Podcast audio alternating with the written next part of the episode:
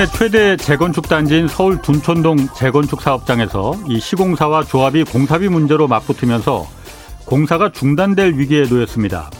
원래 2조 6천억 원이었던 공사비가 지난해 갑자기 5,200억 원이나 늘어나는 과정에서 이 공사비 증액을 결정한 조합장이 해임됐고 또 시공사는 공사비를 주지 않으면 4월 뒤부터는 공사를 전면 중단하겠다고 통보했습니다. 조합도 아파트 공사가 진짜 열흘 이상 실제 중단되면 이 시공사와 계약을 해지하겠다고 맞불을 놓은 상태입니다. 여기만이 아닙니다. 현재 서울시에서 재건축이 추진되는 단지는 50여 곳이고 공사비만 20조 원에 달합니다. 이렇게 조 단위의 큰 돈이 오가는 대형 사업이지만 건설에 대해서 문외 아닌 조합원들끼리 자기들끼리 알아서 건설사와 공사비 계약을 결정하도록 내버려 두고 있습니다. 이러다 보니 시공사에 항상 끌려다닐 수밖에 없고 조합마다 투명하지 못한 공사비 문제로 조합 임원들과 또 건설사를 상대로 분쟁이 끊임없이 발생하고 있습니다. 윤석열 정부는 재건축 규제 완화를 지금 약속하고 있습니다. 그렇지만 이 공적인 사업 성격이 분명히 있는 그렇기 때문에 용적률 등 큰 혜택을 주는 재건축 사업을 전적으로 지금처럼 민간에 맡겨두는 한 제2, 제3의 둔촌 사업장은 반드시 또 발생합니다. 네, 경제와 정의를 다잡는 홍반장, 저는 KBS 기자 홍사원입니다. 홍사원의 경제쇼 출발하겠습니다. 유튜브 오늘도 함께 갑시다.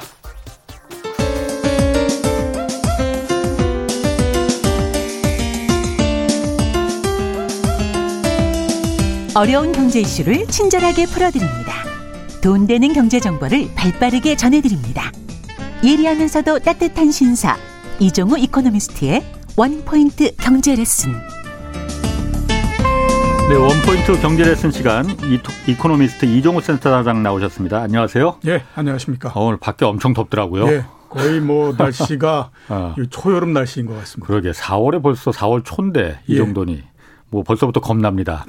뭐 겁나는 거 이거 말고도 뭐 여러 가지 있습니다. 뭐 그런데 일단 그 오늘 부동산 문제 좀 다루려고 해요. 예. 윤석열 정부에서는 어쨌든 문재인 정부 부동산 정책 전면 수정을 지금 예고하고 있잖아요. 예, 그렇죠.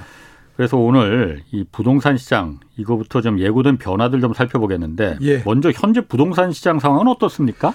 어, 한국 부동산원이 부동산 그 시세에 어. 관해서 일주일에 한 번씩 발표를 하지 않습니까? 예. 우리나라에서 공인 돼 있는 기관 두 개 있거든요. 예. 하나는 KB은행, 또 하나는 이제 한국부동산원 그런데 음. 부동산원에서 일주일에 한 번 발표하는데 지난 4월 첫째 주그 그 통계가 나왔습니다. 예. 어, 서울 아파트가 보합을 그 기록을 했습니다. 그러니까 어, 이게 상승 없이 그냥 0.0 이렇게 된 건데요. 예.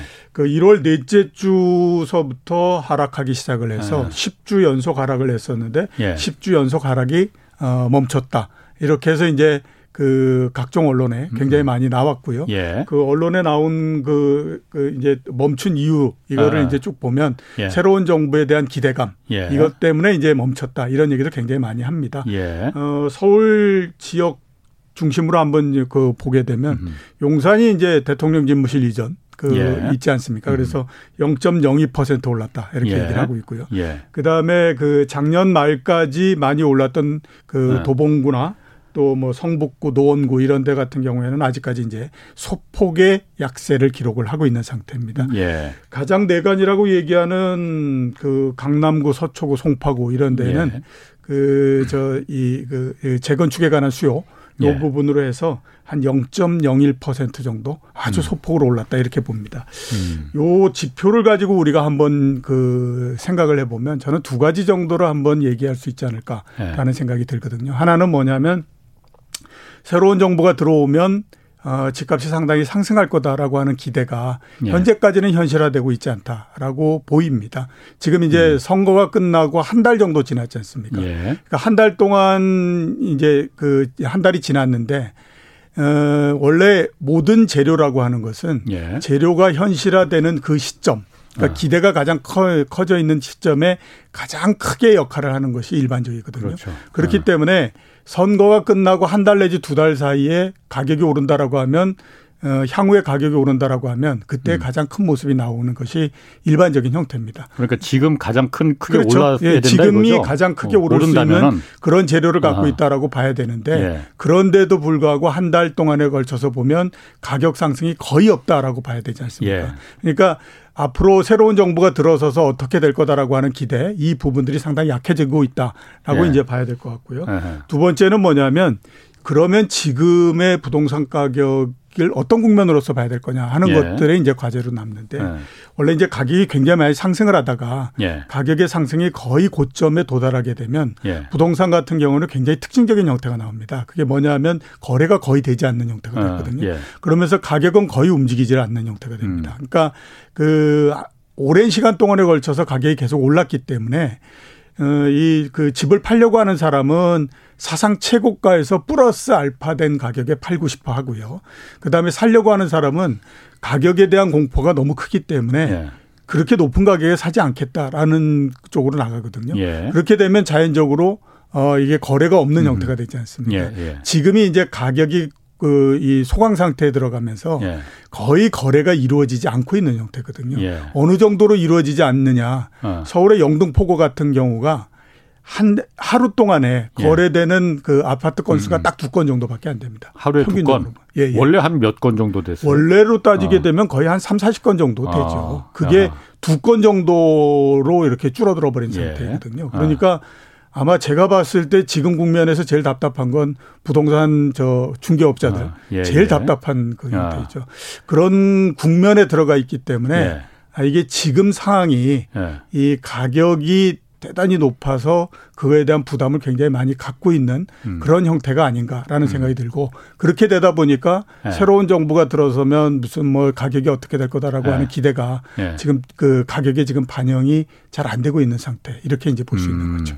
그런데 지금 그 변수 중에 또 하나가 지금 예. 거래가 없잖아요. 예. 거래가 없는 게 뭐 그게 큰 변수가 될지 안 될지 모르겠지만 다주택자들에 대해서 예. 양도세 중과세 매기는 걸 갖다가 음. 어, 유예시켜 준다라는 게 새 정부 윤석열 정부가 지금 공약이잖아요. 예, 그렇죠. 지금은 아직 중과세를 막고 있는 거잖아요. 지금 그러니까 예. 그 원래는 이번 정부에서 마지막에 유종의 미를 거둬라 음. 했는데 요구했는데 음. 그 문재인 정부에서 그거 안 하겠다 새 네. 정부에서 해라라고 했어요. 예, 그렇죠. 그러니까 5월 10일 이후에 그게 그 가능한 거잖아요. 예, 그렇습니다. 그때부 그때까지는 중 다주택자들이 갖고 있는 집 팔면은 양도세를 세게 맞으니까 예. 그래서 지금 안 내놓는 거 아닌가 그런 예. 생각 들거든요. 그래서 5월 10일 이후에는 그럼 많이 내놓으면은 많이 좀 거래가 되고 예. 뭐 올라가거든 내려가든 뭐 변화가 있는 거 아니야 이런 생각이 들거든요. 그러니까 이번에 만약에 다주택자에 대해서 양도세 중과를 네. 그 유예시켜주는 형태가 되면 예. 어, 매물은 좀 나올 걸로 보이고요. 예. 그다음에 매물이 나오면서 가격은 떨어지는 형태가 될 걸로 그렇게 예. 생각이 되고 있습니다. 예. 아 이게 그 이 전 그러니까 현 정부 때에도 어.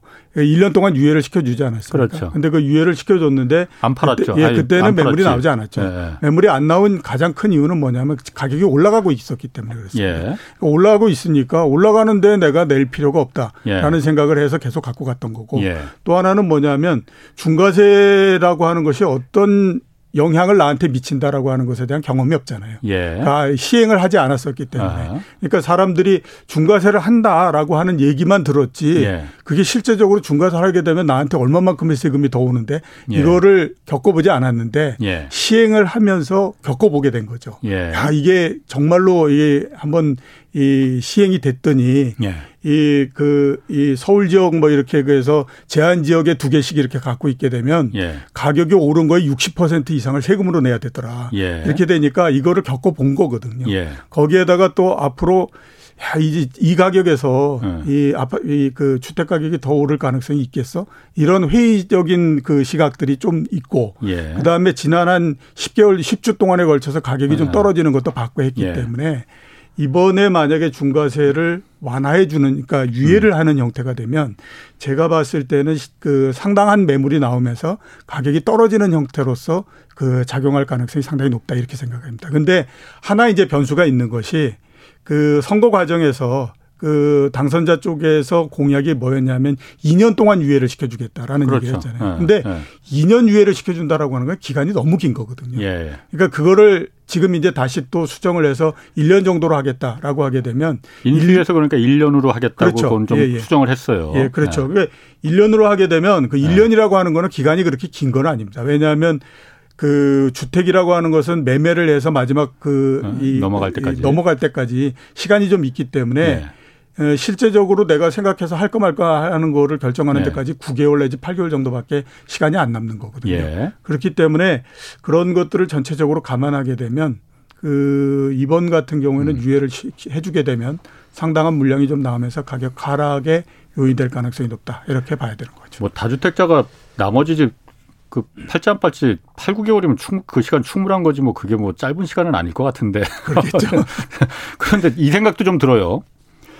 다주택자에 대한 중, 양도세 중과세를 매기는 게 예. 그러니까 손해 봤을 때는 양도세라는 게 중과세라는 게 없는 거잖아요. 예, 양도세 자체가 없는데 어, 그러니까 뭐 중과세를 낼까요? 없죠. 이익을 봤을 때 예. 그거에 대해서 과한 그 양도 그 세 차익을 봤을 때 그걸 양도세를 중과세를 매기겠다는 거잖아요. 예. 그런데 지금은 금리가 이제 올라가는 시기고 예. 집값이 지금 그 고점에서 지금 좀 주춤한다고 하지만은 예. 내림 내리막길을 이제 가는 전 세계적으로 다 그런 상황인데 예. 예를 들어서 집값이 막 아까 말씀하신 대로 양도세 중과세 유예한다고 하면은 너도 나도 다주택자가 그러면은 뭐 저는 그렇게 보이지는 않지만은 이참에 빨리 나 팔아야겠다고 음. 너도 나도 내놓으면은 예.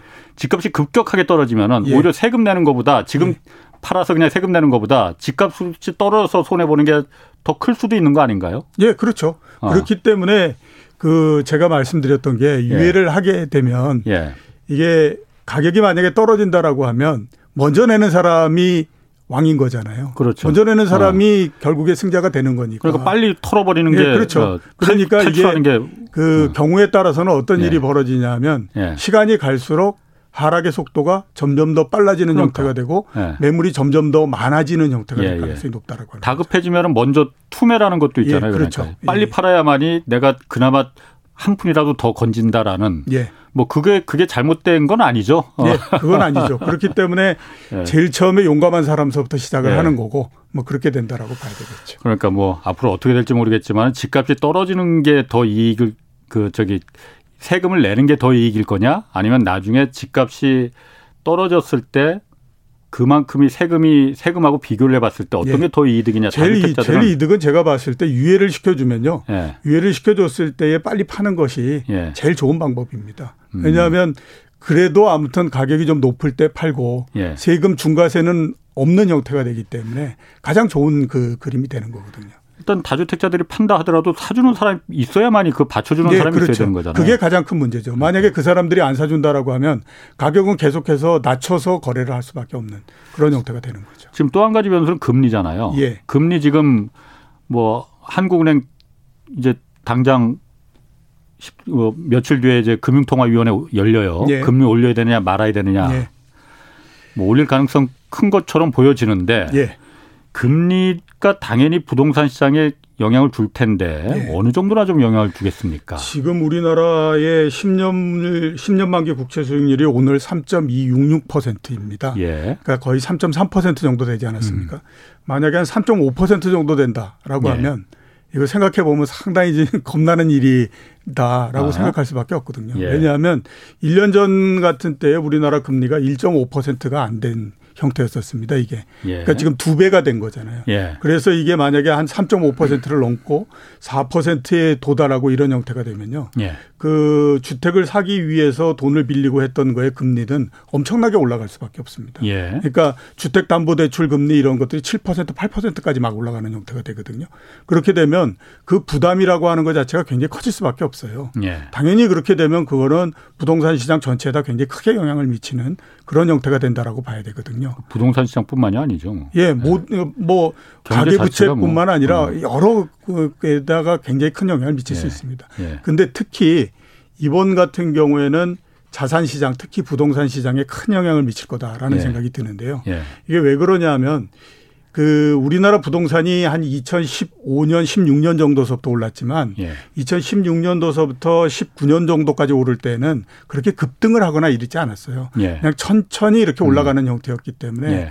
아주 못 견디겠다 이런 얘기를 하지는 않았었거든요. 예. 근데 가장 결정적으로서 그이 음. 난리가 났던 게 뭐냐면 음. 코로나 19가 나고 난 다음입니다. 그렇죠. 그때 20개월 동안에 서울 지역의 아파트 매매 가격이 84%가 상승을 했거든요. 예. 그리고 음. 그렇게 상승했던 가장 큰 이유는 뭐라 뭐라 그러더라도 저금리와 굉장히 많은 유동성 이 부분에 그렇죠. 의해서 이루어진 거거든요. 예.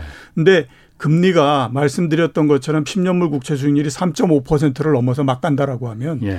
이거는 그렇게 올라갔던 상승 동력이 완전히 거꾸로 이제 그 돼버리는 형태잖아요. 예. 그러면 과연 그 그때에 굉장히 많은 부채를 내 가지고 집을 사고 뭐 음. 해고 했던 사람들이 그 이자 부담을 얼마만큼 견딜 수 있을 것인가 예. 하는 거에 대해서 굉장히 좀 그 어려움을 겪을 가능성이 굉장히 높습니다. 네. 거기에다가 또 문제는 뭐냐면 향후에 부동산을 봤을 때에 매, 이 매크로한 측면, 그러니까 거시 경제적인 측면으로서 보면 이게 부동산이 오를 수 있는 것보다 떨어질 수 있는 그 요인들이 더 많다라고 예. 하는 것들이 사람들을 더 압박할 가능성이 높죠. 그러니까 예. 굉장히 많은 돈을 빌려서 부동산을 사서 지금도 내가 그, 이, 이 이자 부담 때문에 정말 못 견딜 정도인데 음. 가격까지 떨어진다라고 하면 이건 진짜 사람이 이거 견딜 수가 없는 형태가 돼 버리거든요.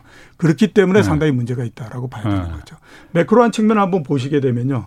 원래 부동산이라고 하는 것이 다섯 개 요인에 의해서 이루 가격이 만들어집니다. 예. 하나는 경기, 예. 두 번째는 금리, 세 번째는 소득, 네 번째는 그 수급, 다섯 번째는 정책. 이 예. 다섯 가지가 만들어가는 거거든요. 어.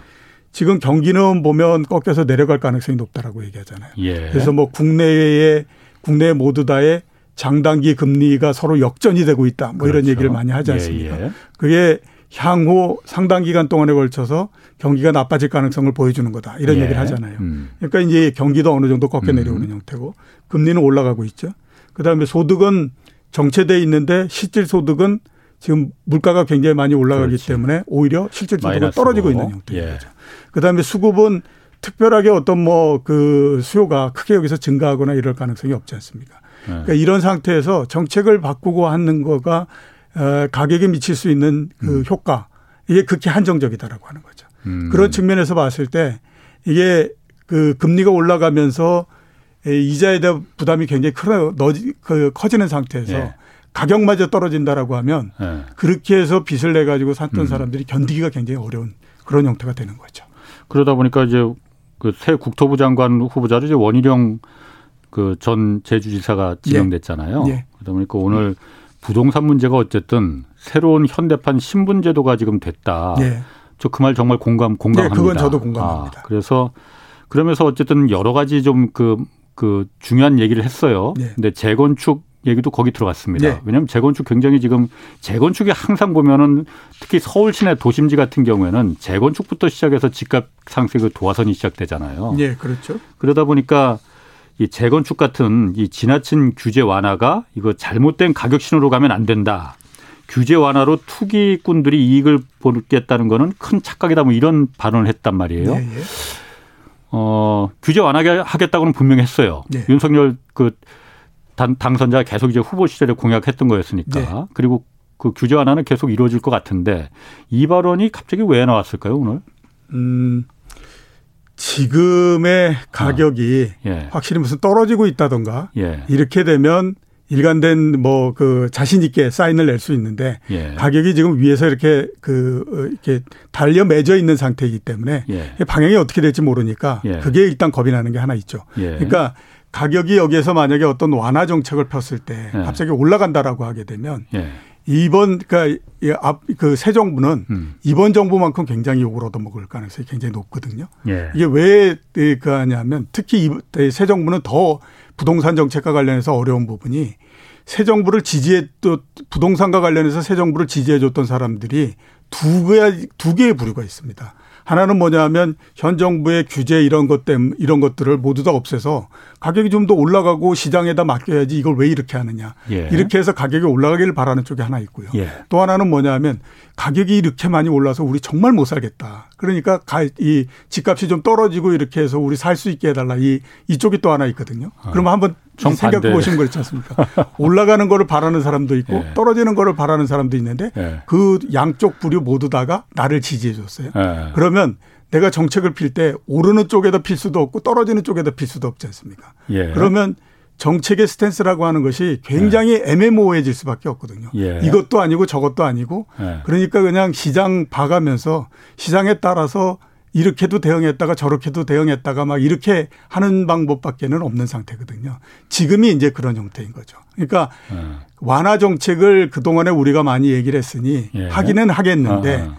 이 완화 정책으로 해서 가격이 오를 수 있는 가능성이 있는 부분들에 대해서는 예. 우리가 조심하겠다. 그 얘기는 또 과감하게 못하겠다라는 예. 얘기지 않습니까? 예, 예. 그러니까 이게 전체적으로 모아보면 정책이라고 하는 것이 일관성이 없게 계속 갈 수밖에 없는 그런 형태가 된다라고 하는 겁니다. 음. 그래서 제가 봤을 때는 그 뭐 선거 과정에서는 완화 정책을 피겠다라는 얘기도 음. 많았고 예. 그다음에 현 정부가 이런저런 저, 그 부동산 정책을 잘못했기 때문에 우리가 이런 것들을 이렇게 하겠습니다라고 해서 과감하게 얘기하고 이런 부분도 있었지만 앞으로 정책을 필 때는 그렇게 가기가 굉장히 어렵고 제 개인적인 생각으로는요. 그냥 적당하게 흉내만 내는 정도 이런 정도로서 갈 가능성이 높다 이렇게 보입니다. 그러니까 흉내를 낸다라고 하는 거는 앞에 우리가 얘기했던 이제 그 중과세 완화 예. 이런 부분들은 할 가능성이 있습니다. 아. 그리고 이제 뭐 어, 그, 보유세 이런 부분들도 예. 약간 조정을 하거나 이렇게 하고 예. 나머지는 그냥 이제 보고 있는 거죠. 예. 왜냐하면 예. 가격에 대한 그 자신이 없기 때문에 그렇거든요. 음. 이거는 MB 정부 때도 똑같았었습니다. 음. MB 정부가 제일 처음 들어섰을 때에 그러니까 지금보다도 훨씬 더 여건이 좋았거든요. 예. 어, 주택 가격이 완전히 꺾여서 내려갔기 때문에 예. 그때는 지금보다도 자신 있게 정책을 필 수 있었는데도 불구하고 예. 그전 정부가 부동산 때문에 워낙 고생을 했고 그것 때문에 민심이 떠나는 걸 봤기 때문에 예. 과감하게 정책을 피지를 못하는 거예요. 예. 그게 하면서 MB 정부가 결국 보면 얘기했던 거에 뭐 불과 10%도 어, 이 정책을 못하면서 그냥 계속 이렇게 시간을 끌어가는 형태였었거든요. 예. 예. 앞으로 새 정부도 제가 봤을 때 그 트랩에서 벗어나기는 그렇게 쉽지는 않을 것 같다라는 생각이 음. 많이 듭니다. 새 정부에서 어쨌든 재건축 재개발 그 특히 재건축 규제 완화를 하겠다는 거는 예. 도심지에서 땅이 없으니 예. 그 재건축을 통해서 주택 수를 늘리겠다. 예. 그래서 예. 그 어, 집값을 그래서 안정시키겠다는 거잖아요. 예. 그런데 사실 지금 그 재건축이라는 거는 돈이 안 되면은 예. 민간들은 안, 나, 안 들어가거든요. 그렇죠. 건설사도 예. 안 들어가고 조합도 안 들어갑니다. 내돈 내서 내 집 줘야 되는데 왜 들어갑니까? 내 돈 안 들어가고 공짜로 내 집 받을 생각하니까 재건축 지금 그게 가능한 거거든요. 그래서 그렇죠. 이제 불로소득이라고 말하는 거고 그게 투전판이 됐다고 말하는 거고요. 예. 근데 지금 새 정부가 어떤 정책을 쓰더라도 규제를 뭐 완화해주고 다 하더라도 사실 지금처럼 금리 인상 시기에 접어들었고 집값에 대한 그 어떤 어 꼭지점에 왔다는 생각이 다들 팽배한데 어떤 정책을 쓰더라도 집값은 더, 더 이상 올라가지는 않을 것 같은데 예. 그럼 재건축이 말한 대로 규제 완화가 된다고 해서 그렇게 막, 어, 막 폭증할 폭증, 거냐. 폭등, 어, 폭등해서 가격이 어, 올라갈 거냐. 모르겠습니다. 제가 뭐 그 부동산에 대해서 전문가는 아니지만은 그럴 것 같지는 않은데라는 생각이 들거든요. 제가 봤을 때도 그렇지는 않을 거라고 봅니다. 예. 만약에 그랬다라고 하게 되면요. 예. 어, 2015년, 14년 전 정도에 강남 지역에 재건축을 할 때도 미분양이 나고 이런 그렇죠. 일이 벌어지지 않았겠죠. 예. 그러니까 재건축이 활성화되느냐 안 되느냐 하는 부분들도 예. 결국에 보면 가격과 관련돼 있는 맞습니다. 거예요. 그러니까 가격이 아. 올라가게 되면 예. 활성화되는 거고 예. 가격이 안 올라가게 되면 활성화가 안 되는 형태가 됩니다. 그렇죠. 근데 이제 지금 문제를 삼고 있는 건 뭐냐면 예. 가격이 올라가는 과정이었는데 예. 그 재건축 그 초과이익 환수 제도를 도입을 해서 예. 거기에서부터 세그이그 그 이익이 나면 예. 일정 부분 정부가 갖고 가겠다라고 하는 거잖아요. 예. 그러니까 이제 그 재건축을 하는 쪽 입장에서는 음. 아니 그게 왜 정부 거냐? 왜 네. 그걸 왜 세금으로 갖고 가냐? 예. 그거 우리가 가져야 되는 거니까 그래야 또 우리는 싸게도 받을 수 있고 이렇게 하는 거 아니냐? 그래서 이제 굉장히 불만이 있었고 예. 그거를 이제 받아들여서 그 초과 이익 환수 이 부분들을 좀 약화시켜 주겠다 이렇게 이제 얘기를 하고 있는 그 그런 상황인 거거든요. 그러니까 그 재건축 초과이익 환수제 얘기는 좀 잘하셨어요. 사실 저는 그 부분 얼마 전에도 저희가 제가 이제 이 경제쇼 오프닝에서도 잠깐 했는데. 예. 그게 원래 2006년도인가 노무현 정부 때 예, 노무현 정부 그 때 제일 처음 도입돼서 그다음에 중간에 2014년부터 2017년까지 잠정적으로 예, 그 중단. 한정적으로 유, 그 중단됐었어요. 예, 예. 그동 그때 이제 부동산 경기가 워낙 꺾어지니까 그렇죠. 부동산 경기 한번 다시 살리겠다고 이제 재초안 그 없앴잖아요. 예, 예. 재초안이라는 게 재건축 초과이득 환수제가 뭔지 예. 뭐 많이들 아시겠지만 간단하게 예. 그게 뭔지부터 설명해 주시면 어, 이런 형태입니다. 그러니까 사업 그 기간 예. 그러니까 그 재건축 추진위원회를 승인받은 때 다음서부터 예. 쭉 진행을 해가지고 맨 마지막에 준공이 되지 않습니까? 예. 그러면 이제 입주를 하기 시작하죠. 예. 그러니까 그이 추진위를 만들면서부터 준공하는 시점까지 예. 이게 집값이 오를 수 있다라고 하는 거예요. 이게 그 재건축을 쭉그 추진하면서 예, 예. 이렇게 오른 집값에서 건축비를 포함해서 개발하는 비용, 예. 그 다음에 또 주변 지역이 올라가는 그 거, 예. 그거는 그냥 뭐 그 재건축과 관련 없이 쭉 올라갔다라고 봐야 되지 않습니까? 예.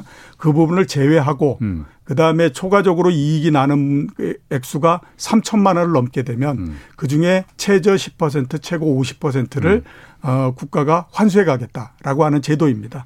아, 이게 말씀드렸던 것처럼 노무현 정부에서 처음 시작했고 중간에 중단됐다가 음. 그다음에 현 정부 때 다시 이제 만들어졌고 이렇게 네. 했는데요. 지금 이거에 어, 적용을 받는 그 아파트 단지가 전국으로 63개 단지 대략 한 3만 4천 가구 정도가 아 이게 그 적용을 받고 있습니다. 뭐 거의 다 서울이죠. 예, 거의 다 네. 서울이라고 네. 봐야죠. 이렇게 가는데 이제 그 어떻게 고치겠다라고 얘기를 하냐면 네. 아까 이제 3천만 원을 초과하면 그 네. 초과 이익분에 대해서 환수하겠다라고 얘기를 하지 않았습니까? 그렇죠.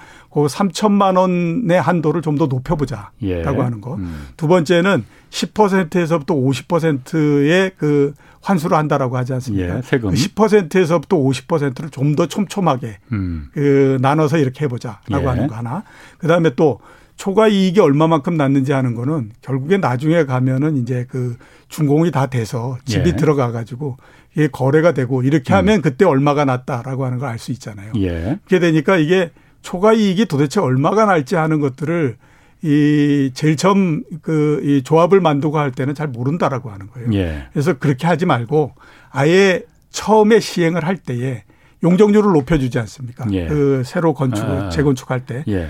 그, 그 용적률을 높여주는 거에 대한 대가로 일정하게 에, 정부에다가 기부 체납을 하든지 예. 아니면 그 임대주택을 짓든지 음. 이렇게 해가지고 초과 이익을 모두 다 그걸로 털어버리자. 예. 이런 이제 방안. 요거를 네. 지금 이제 검토하고 있는 그런 아. 그 상태. 이렇게 이제 볼 수 있습니다. 그러니까 재건축 초과이익 환수제라는 게 손해가 났을 때는 안 내는 아, 거죠. 그렇죠. 안, 난, 안 내는 이익이 거죠. 과하게 났을 이익이 때. 이익이 과하게 났을 때. 그러니까 내가 살던 혼집이 재건축돼서 어, 예를 들어서 5억의 이, 그 이익이 났다. 예. 그게 뭐 실현되지 않았다 하더라도 예. 5억의 시세 가치가 올라갔다 하면은 5억 중에서 최대 한 2, 2억 5천만 원 정도는 최대 예, 2억 그렇죠. 5천만 원 정도는 이제 세금으로 내고 예. 2억 5천만 본인이 가져라라는 본인이 거죠. 예, 예. 그렇죠. 근데 이런 부분도 있습니다. 그거 재건축 져서 내가 헌집 그, 그 허물어서 새 집 지어서 가격 가치가 올라갔다 하더라도 아직 실현된 이익이 아니지 않느냐. 내가 팔았어야만이 그게 뭐 5억이든 10억이든 뭐 이득을 보는 거지. 내가 들어와서 사는데 아직 실력 그 이득을 보지 않았는데 거기에 예. 대해서 과세하는 게 맞느냐. 예.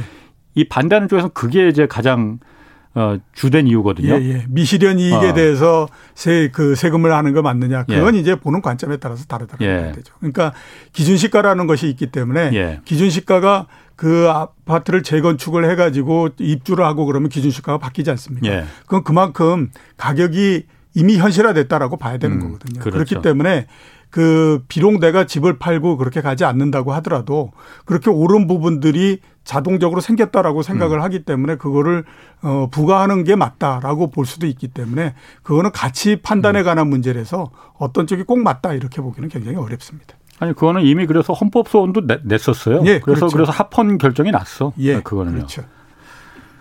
그리고 또 하나 이제 변수가 부동산 보유세 완화예요. 이것도 예. 어 참 다른 세금은 이 완화가 별로 없는데 이상하게 부동산만 이렇게 세금이 자꾸 완화되는 게 있어 갖고 예. 좀 어려운 사람들 세금 좀좀 완화해 주면 제가 박수 쳐서 환영할 것 같은데 예. 어, 종합부동산세하고 재산세 통합해서 이제 하나로 합치겠다는 거 종부세를 그러니까 그러니까 재산세하고 통합시키겠다는 거잖아요. 예, 그렇습니다. 이거는 집값에 어떻게 작용을 하게 될까요? 어, 마찬가지로 네. 집값이 올라가는 상황이다라고 하면 가격을 에, 가격이 이제 올라갈 수 있게 만드는 요인이 되겠죠. 세금을 깎아주니까. 예.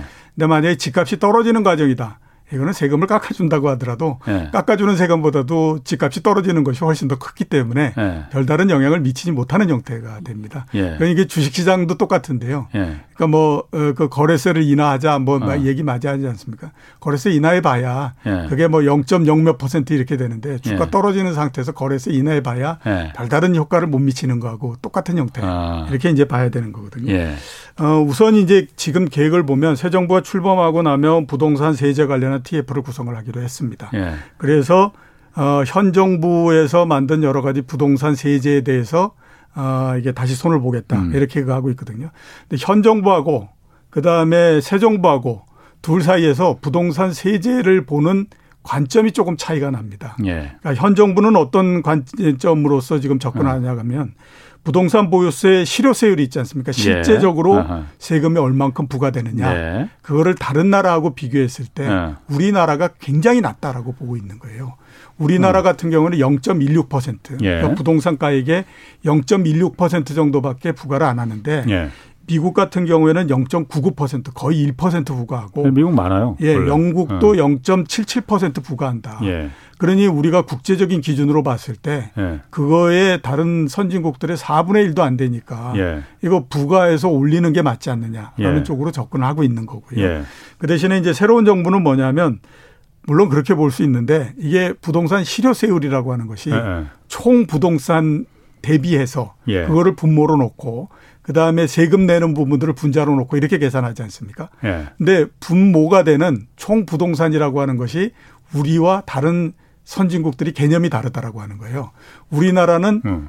땅도 포함되고 건물도 예. 포함되고 다 포함되는데 그게 부동산이죠, 원래. 예, 그렇죠. 예. 미국 같은 경우는 땅은 빼고 그, 이, 그, 이 건물만 계산을 하고 그 다음에 이제 또 호주나 캐나다 같은 경우에는 땅도 포함하고 건물도 포함하는데 부속 건물은 다 빼기 때문에 우리가 분모가 너무 크다라고 얘기를 하는 겁니다. 아니 미국은 그럼 땅 부동 집값 세금 내는데 보유세 내는 땅값은 그럼 계산을 예. 안 하고 한다는 예, 거예요? 예, 그렇게 어, 그렇죠. 미국 엄청 비싼데. 예, 예. 어. 그렇게 되다 보니까 예. 이제 새로운 정부에서는 예. 그런 것들을 모두 다 감안하게 되면 예. 실효세율이 그렇게 높은 게 우리가 낮은 게 아니다라고 접근을 하는 거죠. 그렇기 때문에 지금에서 실효세율을 전부 다 높여가지고 예. 그거를 가지고 집값 이 그 부동산 정책 집값을 잡고 이러는 정책의 도구로서 쓰는 것 자체가 이게 맞는 게 아니다. 이렇게 이제 그 생각을 하고 있는 거죠. 그래요? 근데 다른 호주나 뭐 그런 아까 캐나다 뭐 그쪽은 뭐 어떤 부속 건물 뭐 이런 건 제가 잘 모르겠는데 예. 저도 뭐 미국에 1년간 이제 연수 회사에서 KBS에서 보내줘서 갔다 거기서 살아보고 그랬고 또 지금도 미국에 있는 친구들이 있는데 그 세금 우리하고는 비교도 할 수 없이 높은데 예, 그 그렇죠. 뉴저지나 이쪽 그 보면은 정말 뭐 집값 자체로는 우리 돈으로 막 3억 4억 하는데도 그 세금 때문에 정말 그거 유지 못한다고 하는 그렇죠. 친구들 많거든요. 예, 예. 제가 말씀드린 건 음. 조세재정연구원에서 나온 자료. 그래요? 그거를 가지고 말씀을 음. 드린 겁니다. 그렇게 돼 있다. 그렇군요. 예, 예. 그렇게 가거든요. 그래서 예. 현정 그 새로운 정부는 예. 이 세제 요 부분들을 예. 에, 이 집값을 잡고 그러는 예. 도구로서 쓰지 말고 부동산 세제도 세제 예. 그 세금인 만큼 예. 그 조세 원칙에 따라서 낼 수 있는 만큼 음. 그 다음에 상황에 따라서 지 폭이나 이런 것들을 결정해야 된다. 이렇게 지금 나오고 있는 거죠. 아니 그 세금을 네. 정확히 내는 건 저도 그 당연히 찬성해요. 예. 그러니까 그 부자라고 해서 더 많은 세금을 이유도 없이 무조건 내는 거는 그렇죠. 적정을 하지는 예, 않죠. 예. 그런데 이번 그 재산세 종합부동산세를 포함시키겠다는 거는 재산세는 지방세고 예. 종합부동산세는 국세잖아요. 국세죠. 그래서 예. 원래 서울에서 비싼 집들이 많으니까 서울에서 종합부동산세 걷어서 지방의 교부, 교부금으로 낙후된 인프라 이제 그 좀 그거 하라고 이제 국세로 만들어 놓은 거잖아요. 종합부동산세. 예, 그렇죠. 그러면은 종부세를 이제 없애면은 서울의 모든 부동산세는 지방세로 서울에서만 쓸 수 있게 되, 되는데 예. 그러면은 지방을 어떻게 하라는 얘기입니까? 더 말라주고란 얘기인가? 그러면? 교부금의 형태로서 예. 그 이게 그 기존에 걷고 이랬던 만큼을 예. 그 다시 분배해 주고 예. 그런 형태를 아마 그 부동산 TF에서 연구를 해서 하지 음, 싶습니다. 아, 다른 면에서 네. 그렇죠. 근데 제가 봤을 때는 어, 과연 이렇게 세금을 깎아주고 하는 것들이 예. 큰 폭으로 깎아주고 이렇게 할 수 있겠느냐 하는 것들을 한번 생각을 해봐야 되는데요. 예. 쉽지는 않을 거다라는 생각이 듭니다.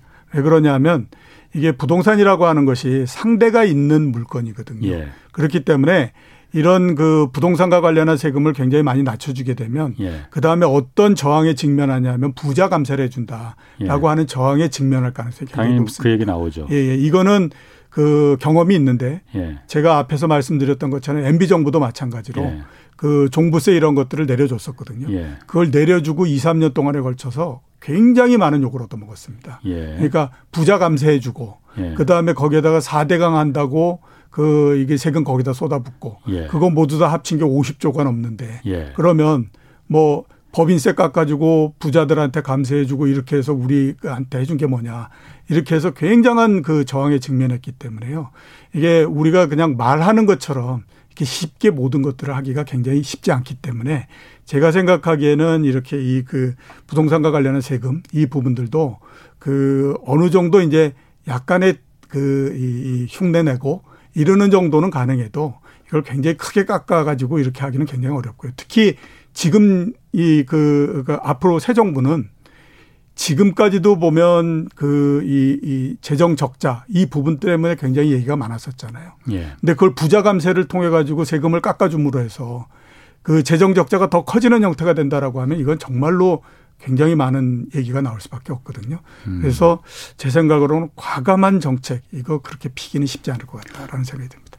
뭐 모든 공약을 다 지킬 수는 없지만은 예, 그렇죠. 어쨌든 윤석열 당선자가 후보 시절에 계속 공약을 이걸 뭐 없던 얘기도 계속 예. 해왔던 예. 얘기고 예, 예. 국민들이 그걸 선택해 준 거잖아요. 예, 그렇기 때문에 어. 앞에서 제가 말씀드렸던 것처럼 예. 일정하게 어느 정도 겉모양이 나오게는 만든다라고 하는 거죠. 음. 그러니까 MB 정부 때도 예. 그 종부세 깎아지고 이러는 것들이 제일 처음에 얘기는 뭐였냐면 종부세를 없애겠다라는 얘기를 했었거든요. 그렇죠. 그런데 네. 종부세를 좀 어느 정도 조금 깎아주고 네. 그 다음에 했던 얘기가 뭐냐면 대못을 쳐버렸기 때문에 노무현 정부가 이 부동산 세금에 대해서 대못을 쳤기 때문에 예. 이걸 완전히 제거한다는 건 어렵다. 예. 그렇기 때문에 이, 그 그러면서 그냥 넘어가 버리는 형태가 됐거든요. 예. 그러니까 그런 음. 것들을 좀 생각을 해봐야 될 필요가 있지 않을까라는 생각이 듭니다. 알겠습니다. 다음 그 임대차 3법 이것도 지금 논란이 많아요. 인수위는 예. 지금 임대차 3법 이거 축소 아니면 폐지 검토하겠다라고 하고 민주당은 반대하는 입장이고 먼저 임대차 3법 이게 왜 논란인 건지 예.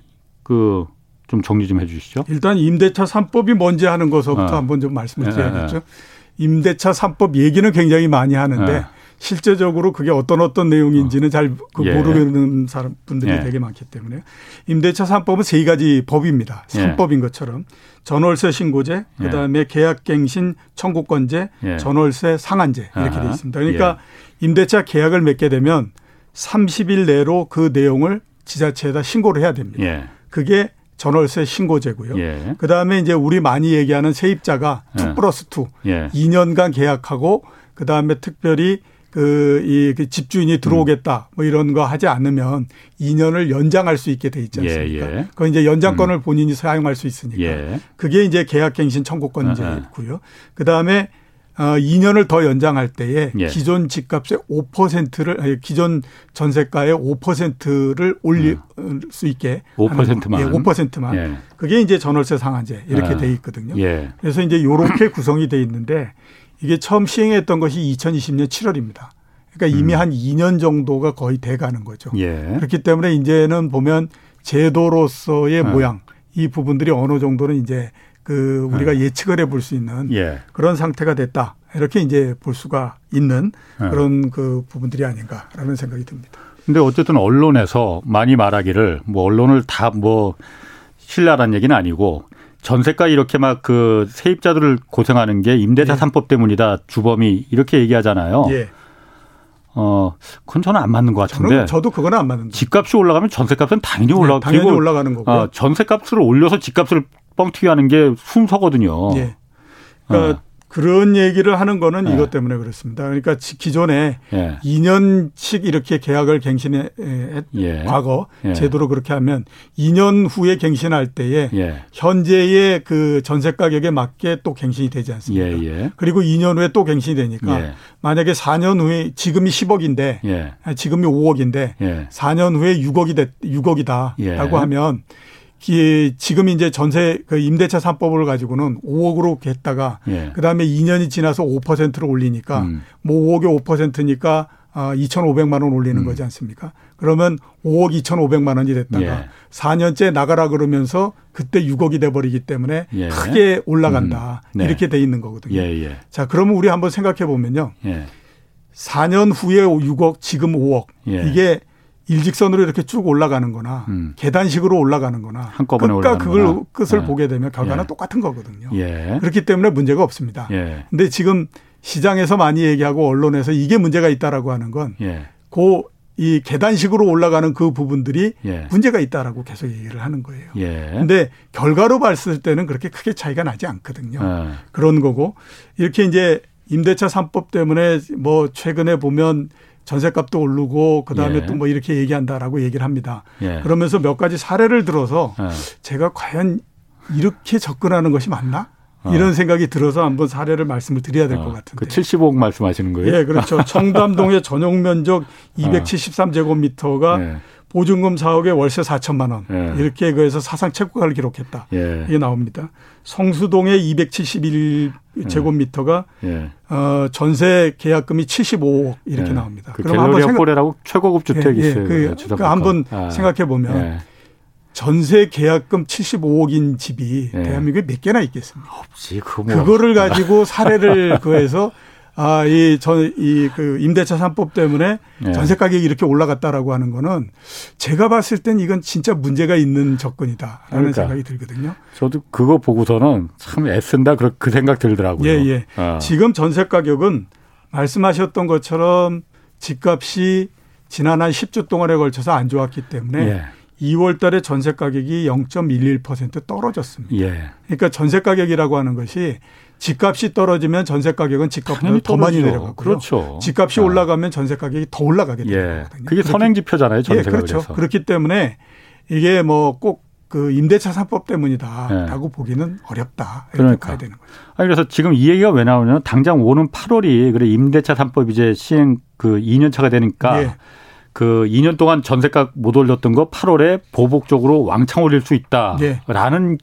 그 공포감을 자꾸 주는 거거든요. 그러니까 그 그런데 왕창 굉장히 어, 크게 올렸다라고 어, 하는 것이 어. 주변 시세에 맞춰서 예. 올리는 거지 않습니까? 예. 그러니까, 그러니까 집값이 전반적으로 떨어지고 그럼 예, 전세값도 그렇죠. 단히 떨어지는데 거기서 예. 올릴 그야말로 집주인이 누가 있느냐 그렇죠. 이거지. 그렇게 해서 굉장히 크게 올리면 예. 그래서 주변의 시세하고 굉장히 많이 차이가 나게 되면 예. 내 물건은 나가질 않는 거죠. 안 나가죠 당연히. 내 물건이 나갈 때까지는 다른 물건들이 다 소화가 되고 내 것만 남을 때까지 계속 기다려야 되지 않습니까? 그렇게 되기 때문에 이게 꼭 그런 그림이 나오는 건 아니다라고 봐야 되는 겁니다. 그 임대차 3법 그러면 이게 어쨌든 이거는 법령이기 때문에 그냥 그 인수위에서 그 추진한다거나 뭐 네. 이런다고 해서 그 가능한 건 아니죠. 네, 그건 아니고요. 민주당의 협조가 있어야 네, 되는 민주당의 협조가 있어야 되는데 네. 지금 국회 의석 그 분포상 예. 민주당의 협조가 없게 되면 예. 현실적으로 어렵다라고 봐야 되고요. 예. 민주당은 오히려 임대차 3법을 축소하거나 폐지하는 건 말도 안 되는 거고 예. 더 강화해야 된다라고 예. 얘기를 하고 있습니다. 예. 그러니까 어떤 형태로서 강화하느냐 지금은 이제 보면 그 이 이뭐 4년 이렇게 그래서 2년 2년 이거까 하지 않습니까?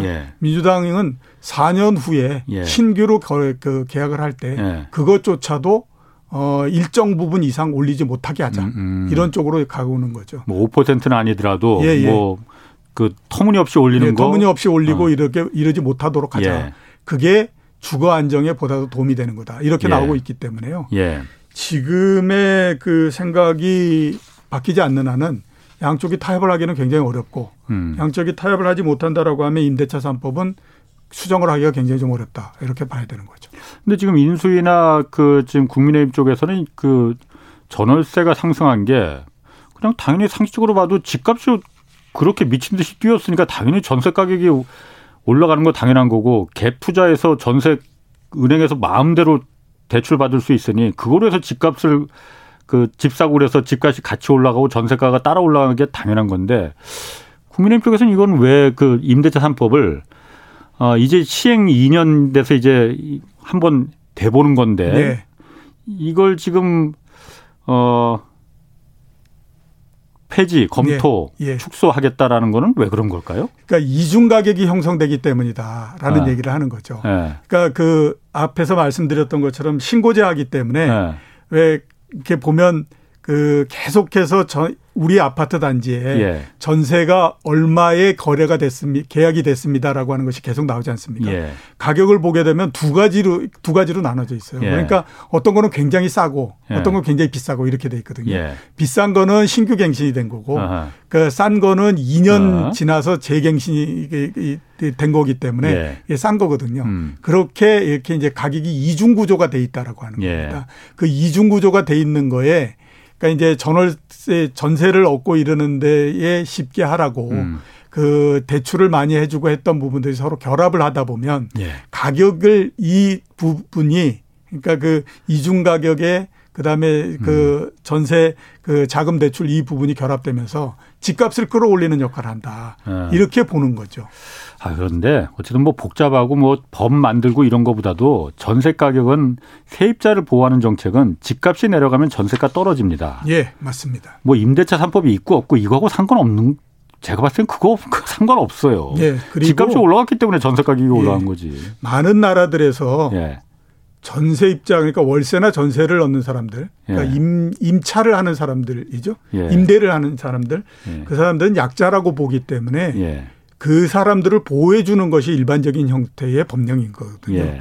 미국 같은 경우에도 그러니까 음. 심지어 어떤 경우도 있냐면은 아, 있냐면요. 뉴욕 같은 데는 그러니까 1947년도 이전에 지은 건물에 1971년 이전에 세입을 들어온 사람들 같은 경우에는 예. 자기가 세입을 들어왔던 그 그저 보증금 있지 않습니까? 음. 예. 그거에서 그 월세에서 고월세에서 예. 더 이상 올리지 못하게 현재 돼 있는 형태입니다. 예, 예. 그게 음. 전체 그 뉴욕에 있는 그 주택의 1% 예. 정도가 그걸 차지하거든요. 예. 그렇게 되면 어떤 형태가 나냐면 주변에 그 직급은 월세가 5천 달러인데 예. 내 것만 고집만 400달러 이렇게 돼 있는 것도 있어요. 음. 그다음에 또 그런 거 있는가 하면 예.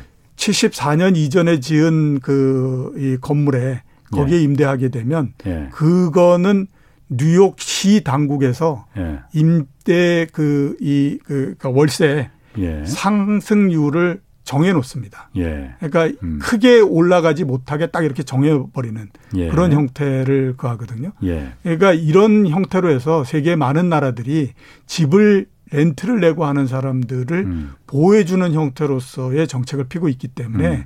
우리나라에서 과연 이런 제도를 완전히 그 그하고 이게 없애버리고 시장의 기능에 모두 다 맡긴다라고 하는 것이 예. 맞는 건가라고 음. 하는 거에는 지금 고민을 좀 많이 해봐야 되는 그런 음. 상황이다라고 봐야 되는 거죠.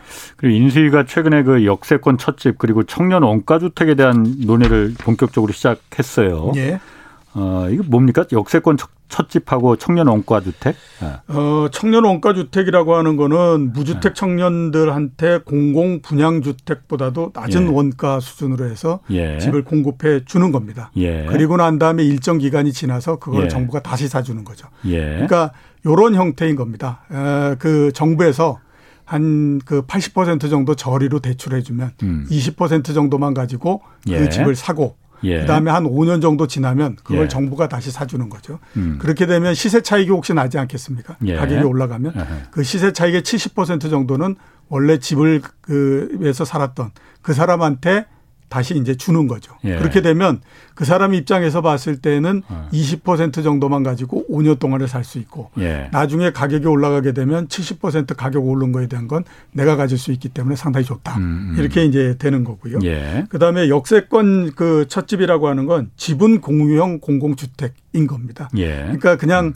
음. 쉽게 얘기하게 되면 철도 차량 기지가 있거나 음. 아니면 또뭐 빗물 펌프장 이런 거 있지 않습니까? 그거 예, 예. 정부가 땅 갖고 있잖아요. 예, 예. 그 땅은 정부가 갖고 있고 어. 거기에다가 건물 지을 때 그 건물 짓는 것만큼만 내고 역시 마찬가지로 그거에 이제 정부가 굉장히 저리로 해가지고 예. 돈 빌려주고 이렇게 해서 이제 그 거기에서 사는 그런 형태가 되는 거죠. 아니 빗물 처리장이나 이런 데다 어떻게 집을 져요? 그 그러니까, 위에다 짓는다는 건가? 그렇죠. 위에다 짓는 거죠. 그러니까 아. 1호선 지나가는데 예, 예. 1호선을 지하에다가 집어넣고 예. 그거는 어차피 철도청이나 갖고 있는 그 토지니까 예, 그 예. 위에다 짓고 뭐 이런 형태로서 하는 거죠. 아, 그 위에 집을 짓는다? 예, 예. 그렇게 해서 음. 하는 건데 예. 비슷한 개념의 그 정책들이 굉장히 많이 있었죠. 박근혜 정부 때 행복주택이 있었고 그 다음에 현 정부 때에 아. 신혼 희망 타운 있었고 아. 굉장히 많이 있었거든요. 예. 근데 이게 성공을 못했던 여러 가지 이유들이 있는데 네. 그 중에 이제 보면 우리나라 사람들이 네. 주택을 보유해야 된다라고 하는 게 있고 음. 그렇기 때문에 예. 그 다음에 또 땅도 없고 음. 그래서 이제 상당히 좀 정착을 못했죠. 아 오늘 아주 금과 옥조 같은 좋은 말씀 잘 들었습니다. 지금까지 이종우 센터장이었습니다. 고맙습니다. 예, 고맙습니다. 자, 오늘 여기까지 하겠고요. 내일은 최준영 박사와 함께 러시아 침공 장기화로 인한 국제 인플레이션 상황 이거 좀 자세히 살펴보겠습니다. 지금까지 경제와 정의를 다잡는 홍반장 홍사원의 경제쇼였습니다.